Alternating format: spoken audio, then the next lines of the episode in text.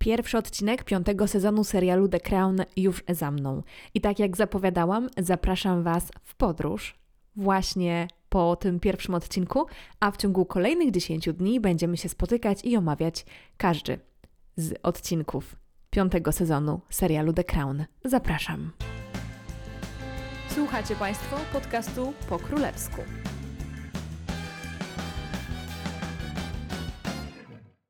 Cześć, witam Was bardzo serdecznie w podcaście po królewsku. Ja nazywam się Anna Orkisz i jestem Waszą przewodniczką po królewskich tematach i dramatach.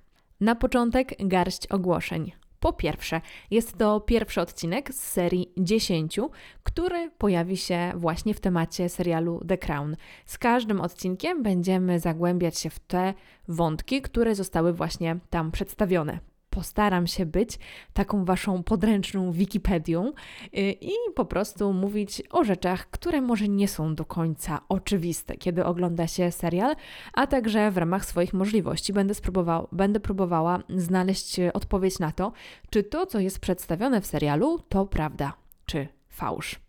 Jeżeli macie ochotę wesprzeć mój podcast, to jest taka możliwość. Możecie im po prostu postawić kawę. Założyłam swój profil w serwisie Buy Coffee 2, e, link w opisie i tam zupełnie niezobowiązująco. Właśnie możecie mi postawić kawę espresso, cappuccino, latte, co tam chcecie. Jest to jednorazowe wsparcie. Nie jesteście zobligowani robić tego częściej lub regularnie, tak na przykład jak to jest w innych serwisach. Także jeżeli lubicie słuchać mojego podcastu i chcecie mnie wesprzeć, to właśnie jest ku temu okazja. Jeżeli chcecie być na bieżąco i śledzić te 10 odcinków, to zapraszam Was do obserwowania mojego podcastu w aplikacjach podcastowych lub subskrypcji na YouTube, gdzie także pojawiają się odcinki. No dobrze, no to jak już zakończyliśmy ten kącik ogłoszeń parafialnych, chciałam powiedzieć, ale chyba nie są to ogłoszenia parafialne, to zapraszam Was na omówienie pierwszego odcinka piątego sezonu, który ma tytuł Syndrom Królowej Wiktorii. Odcinek Syndrom Królowej Wiktorii wcale nie zaczyna się od Królowej Wiktorii, ale od jachtu Britannia. Pierwsze sceny to jest filmowanie, zobrazowanie, nakręcenie ponowne e, autentycznej kroniki filmowej z ochrzczenia jachtu Britannia. E, I możemy tam zobaczyć tłumy zebrane, żeby zobaczyć ten jacht, no i żeby dowiedzieć się, jak będzie się nazywał nowy królewski jacht. Mamy młodą królową, królową Elżbietę, która właśnie chrzci ten jacht jako Brytania i rozbija o jego burtę butelkę.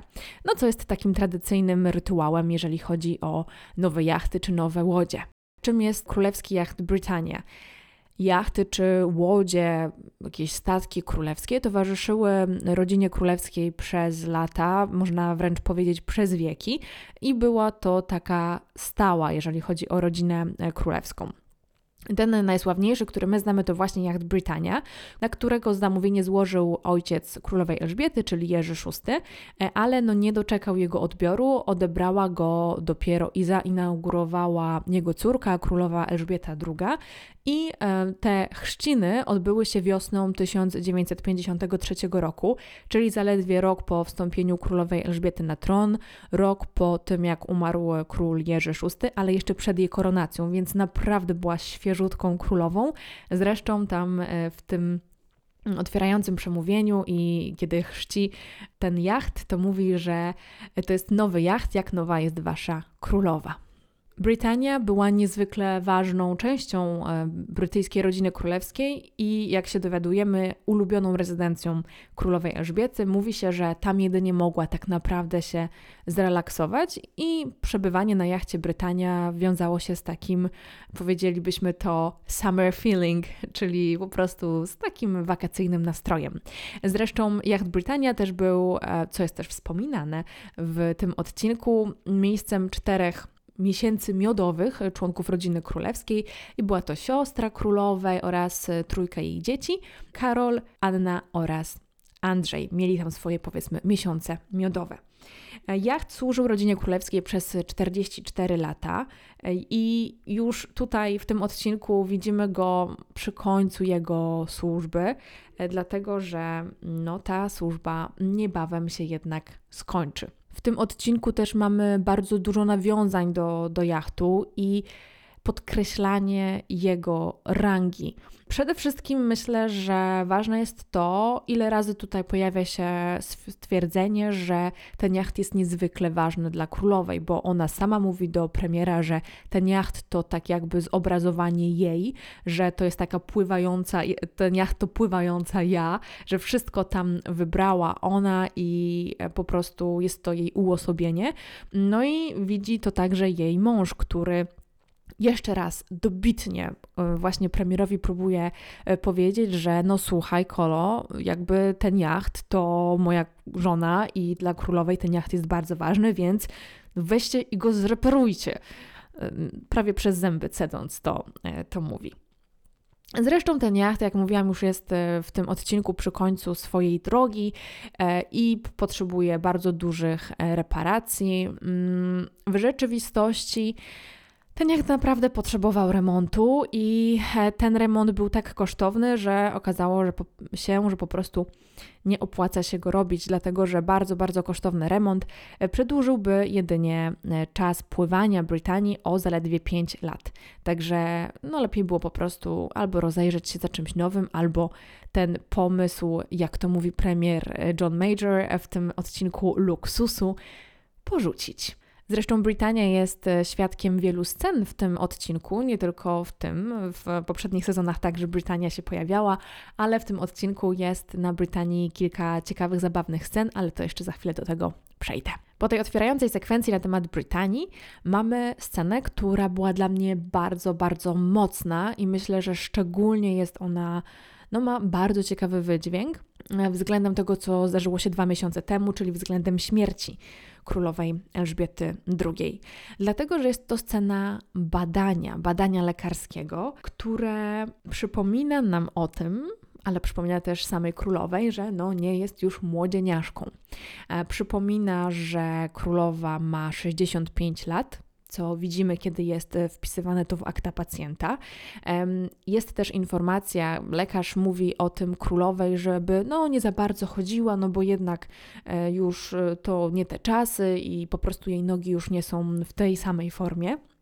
I królowa wtedy mówi, że o, ja, moja praca polega tutaj na chodzeniu, że no jednak będzie ciężko ale widzimy, że, że ta królowa się jednak starzeje, tak? Mamy ten, ten aspekt tutaj mocno podkreślony. Jest to też przedstawienie nowej aktorki, która wciela się w rolę Elżbiety, czyli Imeldy Stoughton.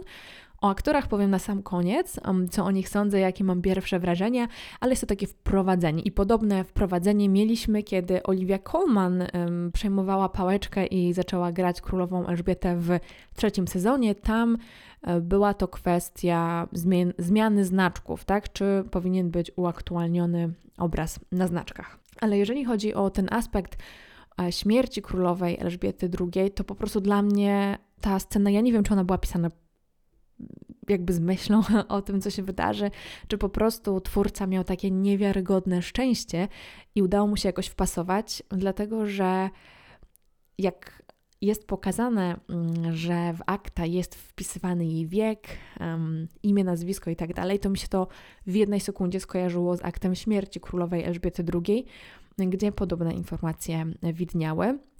A dodatkowo e, Elżbieta z lekarzem, który ją bada, zaczyna rozmawiać o lecie i o Balmoral, czyli ulubionej rezydencji królowej Elżbiety. On tak pyta, czy to jest pani ulubiona rezydencja? Ona mówi: mm, Mam jeszcze jedną bardziej ulubioną, ale jest to dosyć prywatne pytanie. A ostatecznie, jak wiadomo, królowa Elżbieta II zmarła w Balmoral i mówiło się wtedy, że to jest jej ulubiona, jedna z ulubionych rezydencji. Także dla mnie po prostu ta scena była idealna, e, bo no, nawiązywała też do, do śmierci po prostu królowej Elżbiety. E, ale mm, myślę, że ta scena też robi dwie rzeczy. z jednej strony pokazuje no, intymne badanie lekarskie, co może sugerować, że w tym sezonie rodzina królewska będzie obnażona i po prostu będziemy jako widzowie wkładać nos zupełnie nie w swoje sprawy, tak jak pokazanie badania królowej Elżbiety II jest e, no, takim przełamaniem tabu. Pałac nigdy nie informował o stanie zdrowia królowej Elżbiety lub członków rodziny królewskiej, jeżeli nie było to absolutnie niezbędne. Nie wiedzieliśmy tak naprawdę, co dolega królowej Elżbiecie. I tak naprawdę nie znamy prawdziwego medycznego powodu śmierci królowej. No wiadomo, starszy wiek jest e, także dobrym powodem, ale chodzi mi o e, takie technikalia, tak? Na co była chora, z czym miała problem, no tego się prawdopodobnie szybko nie dowiemy. I dlatego no, ta scena zupełnie obnaża, tak? Jakby przełamuje taki dobry smak, jeżeli chodzi o, o rodzinę królewską. I dla mnie to jest właśnie taki um, jednak znak, że w tym odcinku będziemy obnażać to, czego nie powinniśmy. E, a z drugiej strony jednak pokazuje królową jako zwykłą kobietę. E, tutaj ją tak uczłowiecza e, i Myślę, że ten dialog o tym, że królowa tam może trochę zrzucić, czy sama jakby podejmuje decyzję, że troszkę zrzuci do końca lata, e, no tak ją e, uczłowiecza. Uczłowiecza ją. Widzimy, że ona także jest kobietą, że jak każda kobieta czasami myśli, że musi trochę zrzucić, no i to tutaj się pojawia. Zresztą ten wątek też wraca, kiedy królowa Elżbieta rozmawia ze swoją córką Anną, e, kiedy te postacie właśnie rozmawiają e, na temat e, spaceru, który ma im pomóc w utrzymaniu sylwetki. co się dalej dzieje z królową Elżbietą w tym odcinku, no to większość odcinka królowa spędza właśnie na Brytanii. Myślę, że już wiele wątków tutaj pokryłam. Um, jest bardzo ważny dialog według mnie między królową a księciem Filipem, który także tu nam się objawia w nowej odsłonie, kiedy książę Filip podsumowując stan Brytanii, niejako, ja to zrozumiałam tak, podsumowuje stan królowej w królestwie albo tego, o czym jest ten odcinek, postrzeganiu królowej przez społeczeństwo. Dlatego, że tam w pewnym momencie książę Filip mówi, że nawet dopuszczam do siebie myśl o czymś, co wydawało się zupełnie niemożliwe wcześniej, czyli o zamianie. E, I dla mnie to jest nie tylko mowa o zamianie Brytanii na nowy jacht, ale o zamianie królowej na nowszy model, że tak się wyrażę. Także dla mnie to ten dialog jest ewidentnie e, a propos królowej, chociaż czytałam jedną recenzję w sieci, gdzie ktoś uważa, że jest to dialog na temat e, księżnej Diany.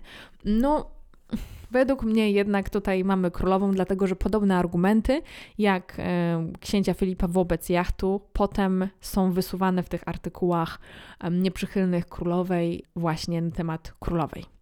W międzyczasie mamy pokazane bardzo takie ładne sekwencje królowej przy pracy, jak otwiera tam różne rzeczy, jak mówi e, o przemysłach, e, na przykład przemyśle mleczarskim, przemyśle kontenerowym, e, kiedy jedzie do różnych miejsc. I dla mnie to jest po prostu taki powiew pierwszego czy drugiego sezonu, kiedy mamy rzeczywiście królową przy pracy. I takich scen mi w ogóle brakuje w The Crown, brakowało mi też w poprzednich sezonach, e, także cieszę się, że one tutaj były, ale jeżeli chodzi o samą samą obecność królowej jeszcze na Brytanii, no to mamy wątek księżniczki Anny, która przyjeżdża odwiedzić e, matkę i razem właśnie na Brytanii popłynąć e, do Szkocji. I tutaj wiem, że wielu osobom ten wątek Anny się bardzo podobał. Jest to mm, postać, która przynosi trochę humoru do tego pierwszego sezonu, dlatego że ona tak wchodzi na ten pokład, już to wszystko robi, jest taka rezolutna, zabawia swoją mamę, e, razem oglądają wieloryby, razem na temat tych wielorybów rozmawiają, e, ale też mamy tutaj wątek taki miłosny. Jeżeli chodzi o wątek miłosny, jakbyście się kiedykolwiek zastanawiali, o co tam chodzi, no to y, Anna, mamy Annę i mamy Tima. E, Tim, czyli ta osoba, która tam ukrywa gazety y, i potem Anna ją obserwuje przez lornetkę z latarni morskiej. I jest to Tim Lawrence, który jest obecnym mężem księżniczki Anny. E, tak naprawdę para zaczęła się spotykać wcześniej, nie w 91 roku, kiedy toczy się akcja tego odcinka, bo ta akcja tego odcinka e, toczy się w sierpniu 91 roku, e, ale w rzeczywistości para zaczęła się spotykać w drugiej połowie lat 80. Tim E, został koniuszym królowej w 86 roku, e, kiedy już małżeństwo królowej e, księżniczki Anny nie było w zbyt dobrym stanie i po prostu Anna go gdzieś tam wyhaczyła. Tim też pracując na dworze był bardzo zaufanym członkiem dworu królowej Elżbiety II e, i był szanowany zarówno wśród e, służby, jak i wśród rodziny królewskiej. Mieli z nim bardzo dobre kontakty. No i księżniczka Anna też tam go, go wyhaczyła i już w 92 roku wzięli ślub. E, tam był też jakiś taki skandalik związany z listami, ale to może na razie sobie tutaj do tego nie wchodźmy. Tutaj widać, że um, twórcy postanowili nam pokazać e, ten romans, czy początek tego romansu, tego uczucia właśnie w 91 roku, bo po prostu chyba na to był czas ekranowy. Także e, realnie to się zaczęło trochę wcześniej, ale rzeczywiście to istnieje i nadal para jest ze sobą no, w sumie nawet dłużej niż Anna była w poprzednim małżeństwie. Także idzie im całkiem nieźle e, i też tym jest ważnym członkiem tutaj rodziny królewskiej, bardzo wspiera księżniczkę Annę i Często mogliśmy go zobaczyć w ciągu ostatnich kilku miesięcy, e, też przy okazji uroczystości pogrzebowych królowej Elżbiety II. A jeżeli chodzi o latarnie i o te mięte Anny do latarni, to rzeczywiście podobnie, że e, księżniczka Anna interesuje się latarniami. Także no, ten wątek został tam wpleciony też, żeby pokazać takie niezwykłe zainteresowania księżniczki Anny. Jeżeli chodzi o wątek królowej Elżbiety, a właściwie nowych postaci dookoła niej, um, oprócz Tima mamy jeszcze Roberta, e, który jest jej prywatnym sekretarzem. Jest to Robert Fellows. Jest to nowy sekretarz, prywatny sekretarz królowej Elżbiety. Prywatnie był on mężem najstarszej siostry e, księżnej Diany, Jane, um, czyli tutaj był bardzo mocno powiązany ze wszech stron z rodziną królewską i rzeczywiście był on prywatnym sekretarzem. On tam się będzie pojawiał prawdopodobnie przez cały sezon. Tak jak w poprzednich sezonach mieliśmy Martina, Martin Charteris, który był taką bardzo wyeksploatowaną już postacią przez wszystkie sezony, to tutaj mamy nowego prywatnego sekretarza, czyli Roberta Fellowsa i myślę, że i on i Tim tutaj się dosyć często pojawiają w tym odcinku. Także warto sobie, warto sobie ich jednak e, lekko rozróżnić. No dobra, póki co wątek królowej Elżbiety na Brytanii mamy zamknięty. I przenosimy się do wątku księżnej Diany. Księżna Diana. Jest to osoba, która chyba wzbudza największe kontrowersje, jeżeli chodzi o ten sezon. No więc zobaczmy, jak ona została nam przedstawiona w tej nowej odsłonie. Tutaj widzimy ją, ta pierwsza część tego odcinka, dopóki nie dojedziemy do Szkocji, e, czym zaraz się zajmę, oscyluje wokół wyjazdu, wspólnego wyjazdu małżeństwa Walesów, czyli Karola i Kamili, a także ich dzieci, na tak zwany drugi miesiąc miodowy. Ja się mocno zastanawiałam podczas oglądania, dlaczego drugi miesiąc miodowy, o co w ogóle chodzi. A mianowicie, właśnie w tych okolicach mija 10 lat małżeństwa Karola i Diany. No i po 10 latach um, tutaj jest nawiązanie, że no to pojedziemy sobie po 10 latach na drugi miesiąc miodowy. E, w ciągu odcinka dowiadujemy się, że według Karola ten pierwszy miesiąc miodowy wcale nie był taki cudowny i miodowy. Podobnie zresztą jak te niezwykle ciekawe wakacje.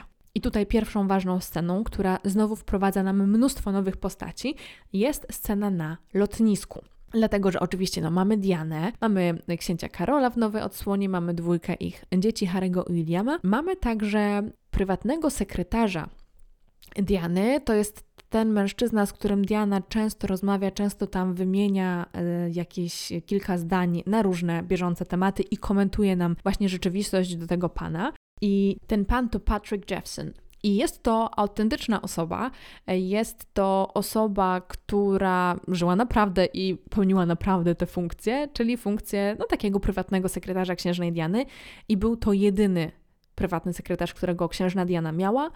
On zaczął swoją pracę mm, chyba w 88 roku i do 96 pracował dla księżnej e, Diany, dlatego że pod koniec lat 80., kiedy małżeństwo Karola i Diany no, mm, średnio sobie radziło, e, to postanowiono ich biura podzielić, że będą mieli swoich prywatnych sekretarzy, e, swoje biura, aby po prostu więcej pracować osobno, a nie musieć być zmuszonym do pracy razem. I to też pozwoliło Dianie na większe zaangażowanie w różne projekty już samodzielnie. No i właśnie Patrick był osobą, która zarządzała tym biurem, która była prywatnym sekretarzem Diana, także zaufaną bardzo osobą.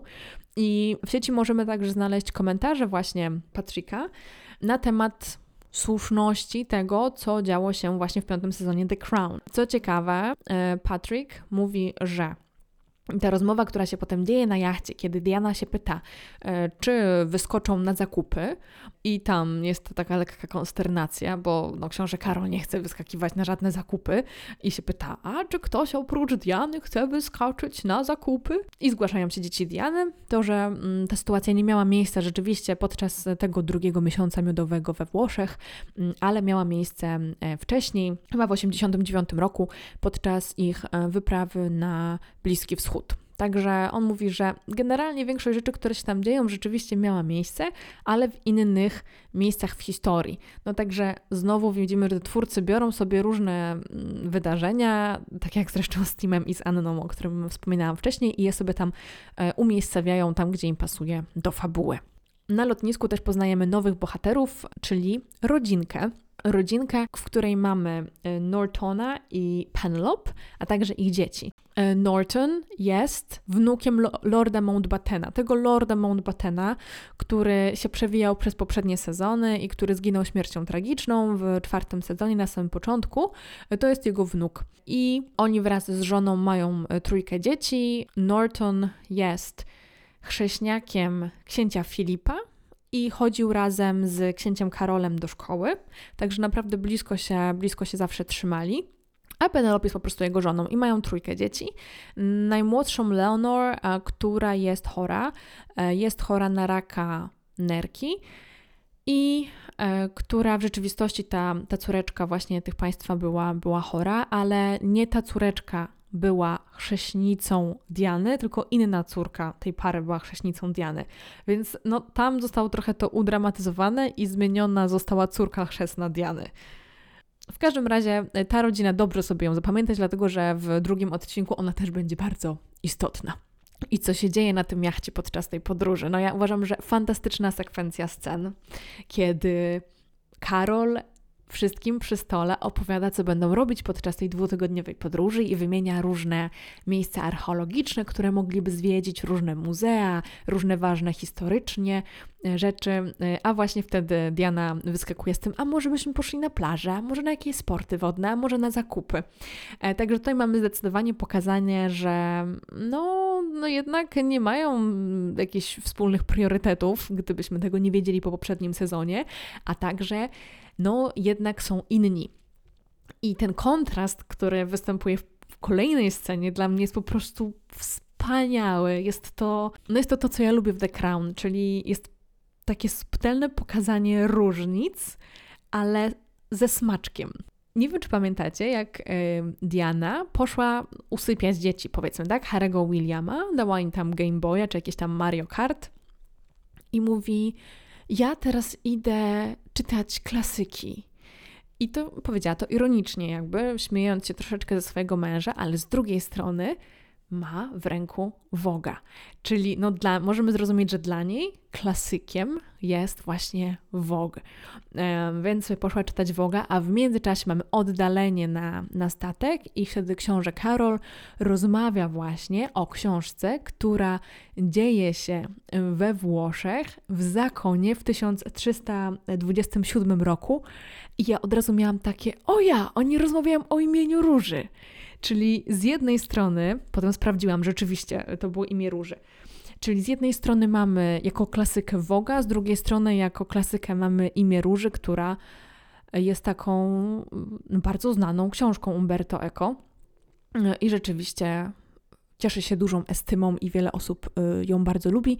Na przykład mój tata. Tato, jeżeli słuchasz tego, to serdecznie pozdrawiam. Oczywiście nie jest to jedyne zderzenie charakterów e, księcia Karola i księżnej Diany podczas tej podróży, dlatego że mamy tą słynną kłótnię na jachcie. Myślę, że warto tutaj um, podkreślić, że były to prywatne wakacje, e, czyli tak naprawdę nie wiadomo, co się wydarzyło na tym jachcie i coś tam wydarzało. E, oprócz potwierdzenia e, no, przez tego prywatnego sekretarza księżnej Diany, że rzeczywiście taka rozmowa na temat zakupów miała miejsce, no to wszystko jest fikcją literacką. I okej, okay, fajnie jest pokazać przez twórców, że rzeczywiście para się kłóciła, ale nie mamy żadnej pewności ani żadnych źródeł historycznych, że rzeczywiście no, tak było i o to się kłócili w takim wymiarze wymiarze, także jest to wszystko podkoloryzowane. Ale jednocześnie, żeby, jakby to powiedzieć, uprawomocnić to, co tam jest pokazane, i żeby jeszcze nam bardziej się pomieszała fikcja z rzeczywistością, e, to są sceny, zekranizowane sceny, które rzeczywiście miały miejsce i na przykład ten, jak to jest nazywane w serialu photocall, czyli ta sesja zdjęciowa, na którą się zgodzili i umówili z dziennikarzami Diana z Karolem i z całą rodziną, kiedy na łódce podpływają pod brzeg i tam czekają na nich dziennikarze, naprawdę się zdarzyła. Mamy te zdjęcia, możemy porównać zdjęcia realne e, ze zdjęciami serialowymi. E, I tam jest też taki smaczek e, w tłumie tych dziennikarzy, czeka jeden taki tajemniczy mężczyzna w okularkach i jest to Andrew Morton. Andrew Morton, który odegra bardzo dużą rolę w drugim odcinku tego sezonu. Jednak to, co mi się bardzo podoba w tym odcinku, to pokazanie relacji Diany z dziećmi. E, ewidentnie tutaj widać, że e, twórcy bardzo położyli nacisk na to, żeby pokazać, że Diana naprawdę miała te relacje z dziećmi e, dobre i jest właśnie kilka scen, kiedy na przykład kładzie ich do łóżka, czy no na przykład daje tego Game Boya, tak? I mm, porozumiewa się z nimi, że oni są troszkę jej takimi sojusznikami w tym całym królewskim świecie.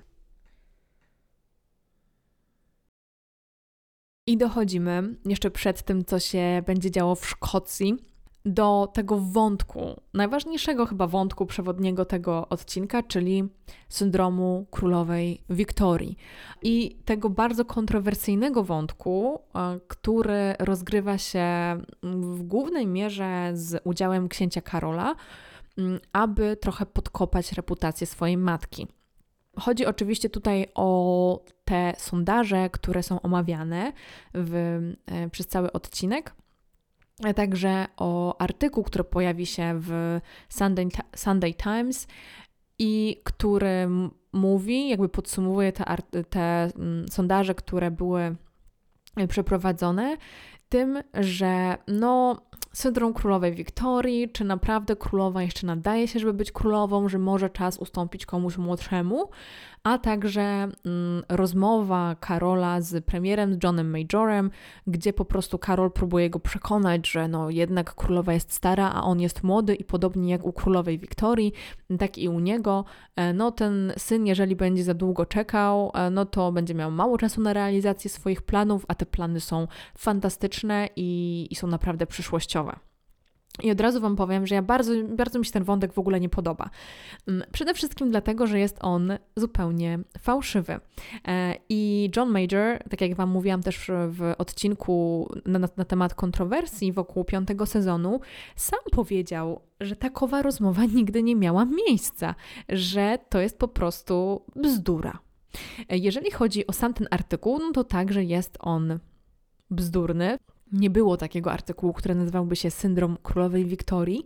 Owszem, były różne sondaże w 90 czy 91 roku, e, które z jednej strony określały Karola jako dobrego przyszłego króla.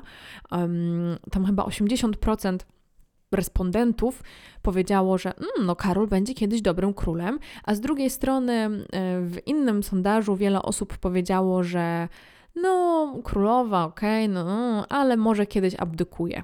E, I tutaj zrobiono wielką dramę e, z tych właśnie sondaży, tak aby, no właśnie co, podkopać księcia Karola, że on jakoby miał chcieć strącić swoją mamę z tronu. Nie podoba mi się ten wątek. Uważam, że jest mega ciężki e, i no przede wszystkim nieprawdziwy do końca. E, ja rozumiem, dlaczego ten wątek został wrzucony, żeby podkreślić jeszcze bardziej e, to, że w mm, rodzinie królewskiej jest po prostu zawierucha, że każdy idzie w swoją stronę, że korzystają ze swoich przywilejów, że w ogóle nie liczą się e, z tym, że mają spajać, spajać kraj, a nie go dzielić. Tak, jakby to wszystko ma wybrzmieć w tym odcinku i to wszystko mówi na, na końcu tego odcinka John Major, ale ja nie jestem fanką tego akurat wątku e, z syndromem e, królowej Wiktorii i tego wątku właśnie z robienia no, złoczyńcy z księcia Karola. Nie wiem, wydaje mi się to zupełnie niesmaczne i ten pierwszy odcinek, ten wątek jest po prostu niesmaczny. Um, no także warto sobie po prostu zdać sprawę z tego, że czy tak było naprawdę, są tam elementy prawdy, rzeczywiście różne sondaże zostały przeprowadzone, ale nie miało to aż takiego wielkiego wydźwięku. No i zostało też wprowadzone po to, aby powiedzieć nam, że lata 90. będą dla rodziny królewskiej trudne, będzie się bardzo dużo mówiło na temat, jakbyśmy to po angielsku powiedzieli, value for money, czyli tego, ile za nich płacimy jako państwo, a ile tak naprawdę dostajemy, czyli ile są warci, czy są warci tych wszystkich pieniędzy, które, e, tych wszystkich publicznych pieniędzy, które na nim idą. I to też będzie, e, z tego co twórcy mówią, taki przewodni wątek całych tych lat 90. i tego serialu. Mnie osobiście bardzo znudziła ta rozmowa Karola z premierem, była za długa i był to taki punkt, gdzie ten odcinek stracił bardzo dużo dynamizmu i tej magii, którą, którą jednak ma The Crown. I zbliżamy się do ostatniej części odcinka, czyli do części szkockiej, która się dzieje w Balmoral. I to, co powiedziałam na początku, według mnie to jest niesamowicie dobre wyczucie, że właśnie ten odcinek jest o Balmoral, o miejscu, w którym e, królowa Elżbieta zmarła. Zresztą tam też mamy taką audiencję, mm, powiedzmy, premiera z królową i ten pokój też jest wystylizowany no na ten pokój, gdzie Elżbieta II dwa dni przed śmiercią miała rzeczywiście audiencję z premierem, nawet z dwoma premierami. Także to było dla mnie takie bardzo wzruszające, bardzo wzruszający moment. E, ale wróćmy do momentu, kiedy wszyscy przyjeżdżają do Balmoral, też sama królowa.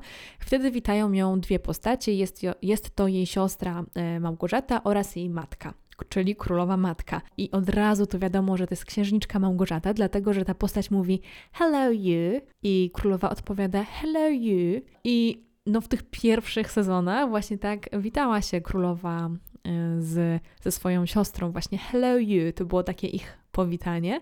Mamy również królową matkę, która no, jakoś tak strasznie wygląda staro i, i tak wysuszenie. Jakby ja sobie zdaję sprawę, że wtedy królowa matka miała już 90 lat, mm, ale jednak jakoś tak ta magia jej chyba uleciała gdzieś w międzyczasie.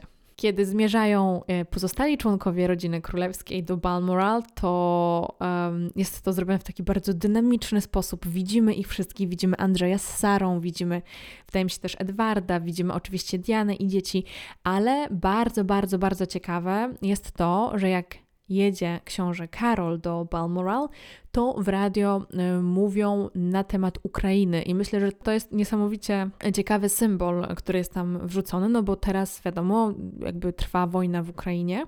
I tutaj w 91 roku, właśnie w sierpniu, Ukraina odzyskiwała niepodległość, tak? Rozpadał się wtedy Związek Radziecki.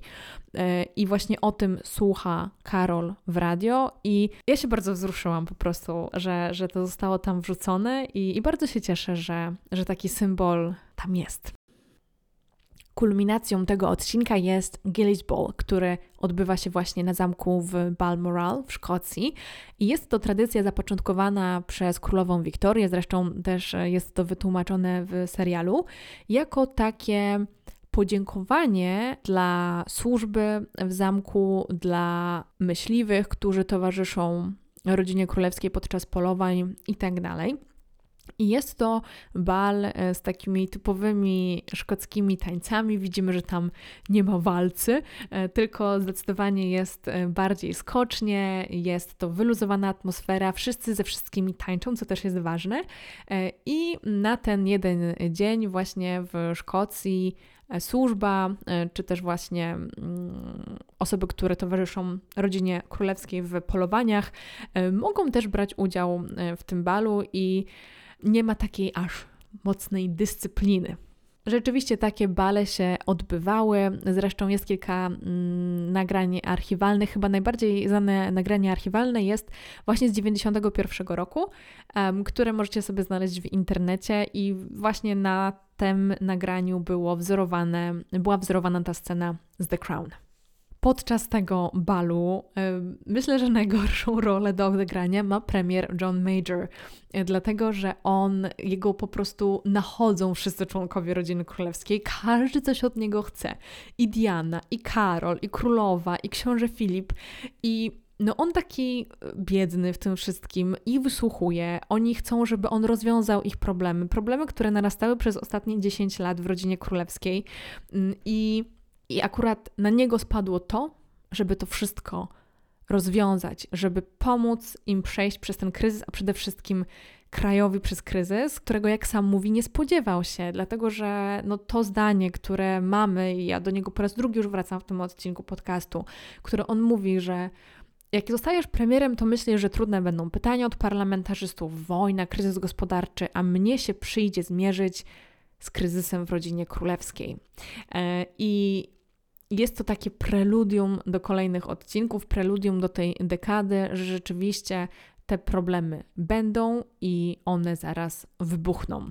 Jest to poniekąd taki typowy odcinek ekspozycyjny, czyli mamy przedstawione nowe postaci, mamy przedstawione ich motywacje albo rzekome motywacje, tak, bo mówimy tu o e, motywacjach postaci, a nie motywacjach rzeczywistych osób, które wówczas były w tą sprawę zaangażowane, o czym warto pamiętać. I mamy też czas, żeby wszystkich poznać, żeby wszystkich obejrzeć, żeby ze wszystkimi się w jakiś sposób zaprzyjaźnić. I cały odcinek kończymy w sypialni królowej Elżbiety. I w tej sypialni wisi portret. Portret królowej Wiktorii. I mam tutaj dla Was małą niespodziankę, dlatego że o tym portrecie opowie Wam Martyna. Martyna, która prowadzi na co dzień podcast Gablotki, która nagrała nam krótki komentarz właśnie do tego portretu.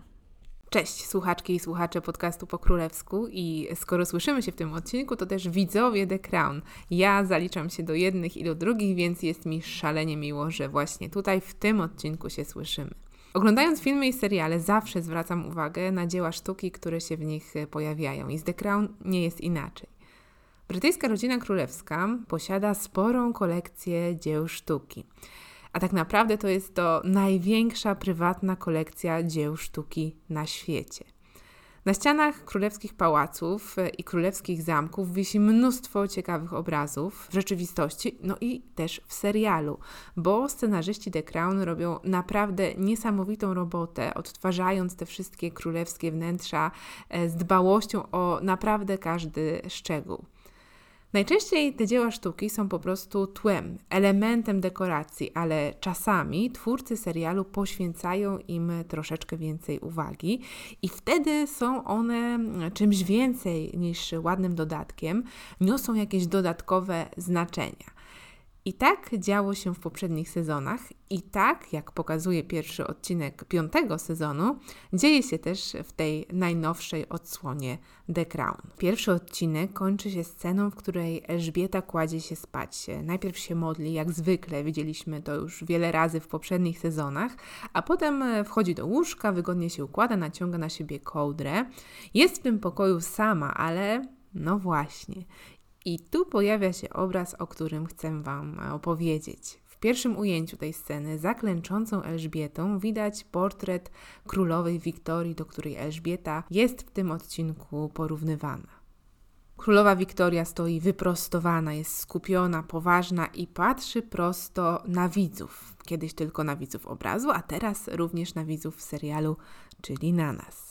Obraz powstał w 1875 roku. Królowa Wiktoria ma na nim 56 lat i bardzo się sobie na tym portrecie podobała. Doceniła dokładność, z jaką została przedstawiona. Wiemy to, bo zachowały się zapiski w jej dzienniku o tym, jak obraz powstawał, i zachowała się też e, korespondencja na ten temat.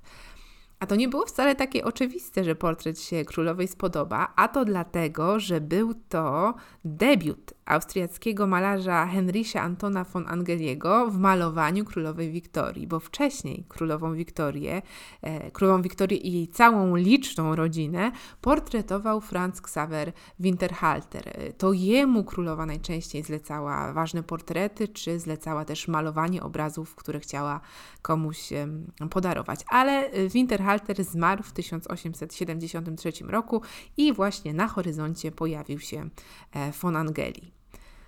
Portret królowej Wiktorii, który widać w pierwszym odcinku piątego sezonu The Crown, zawisł w pokoju dębowym w zamku w Windsorze i zdaje się, że pokój dębowy to jest część prywatnych apartamentów królowej, co tym bardziej podkreśla, jak bardzo on się królowej podobał.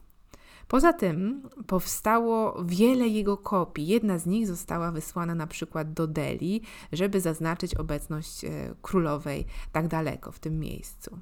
Inna kopia, którą w 1877 roku namalował sam Angeli, znajduje się do dzisiaj w zbiorach Victoria i Albert Muzeum w Londynie. Te wersje różnią się między sobą drobnymi e, szczegółami, na przykład na portrecie z londyńskiego Muzeum Królowa zamiast e, białej chustki, którą widzimy na przykład w serialu trzyma e, czarny wachlarz. Na podstawie tego portretu powstał też akwarelowy portret królowej, który został zamówiony przez National Portrait Gallery w Londynie. E, to jest akwarela i tę akwarelę namalowała Julia Abercrombie, która była Lady of the Bedchamber e, królowej Wiktorii. Królowa Wiktoria mogła wybrać inny jakiś swój wizerunek, żeby przekazać do National Portrait Gallery, albo mogła zamówić zupełnie nowy obraz, ale zdecydowała, że e, do tej kolekcji, do kolekcji National Portrait Gallery ma trafić właśnie to przedstawienie.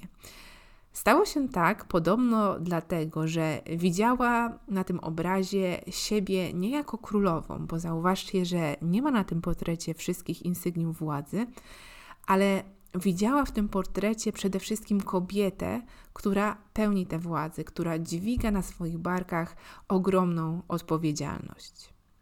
I może właśnie o tym myśli Elżbieta II, spoglądając na królową Wiktorię na portrecie w tym pierwszym odcinku piątego sezonu. On się kończy taką wymianą wymownych spojrzeń między Elżbietą i między Wiktorią.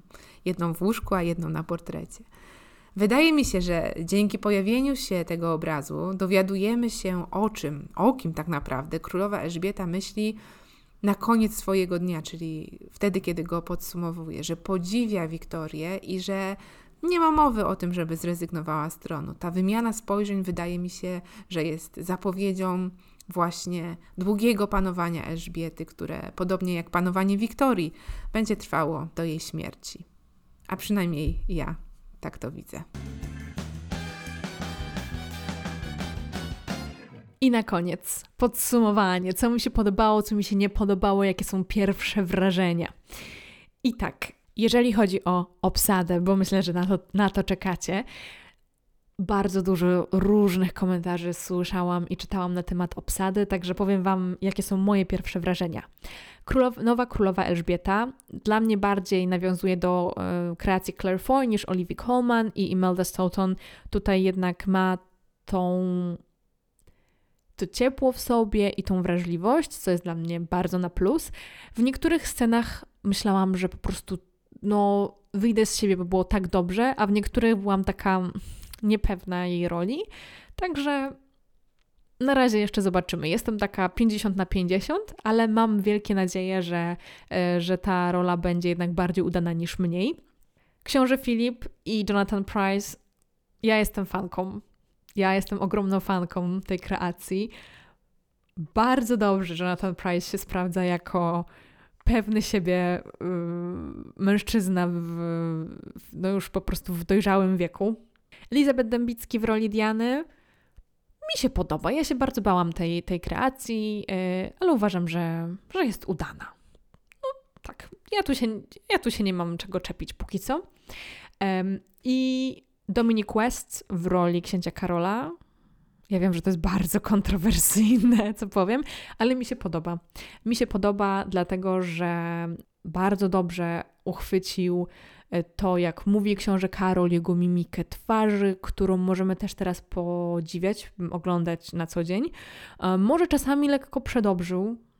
Szczególnie jest jedna taka scena na jachcie, gdzie za dużo przygryza tych warg, ale jest, jest dobrze, jest dobrze. Niech będzie tak dalej ja się bałam tej obsady, a jest naprawdę, jest naprawdę ok. Wiem, że wiele osób mm, jest zachwyconych Anną i Małgorzatą.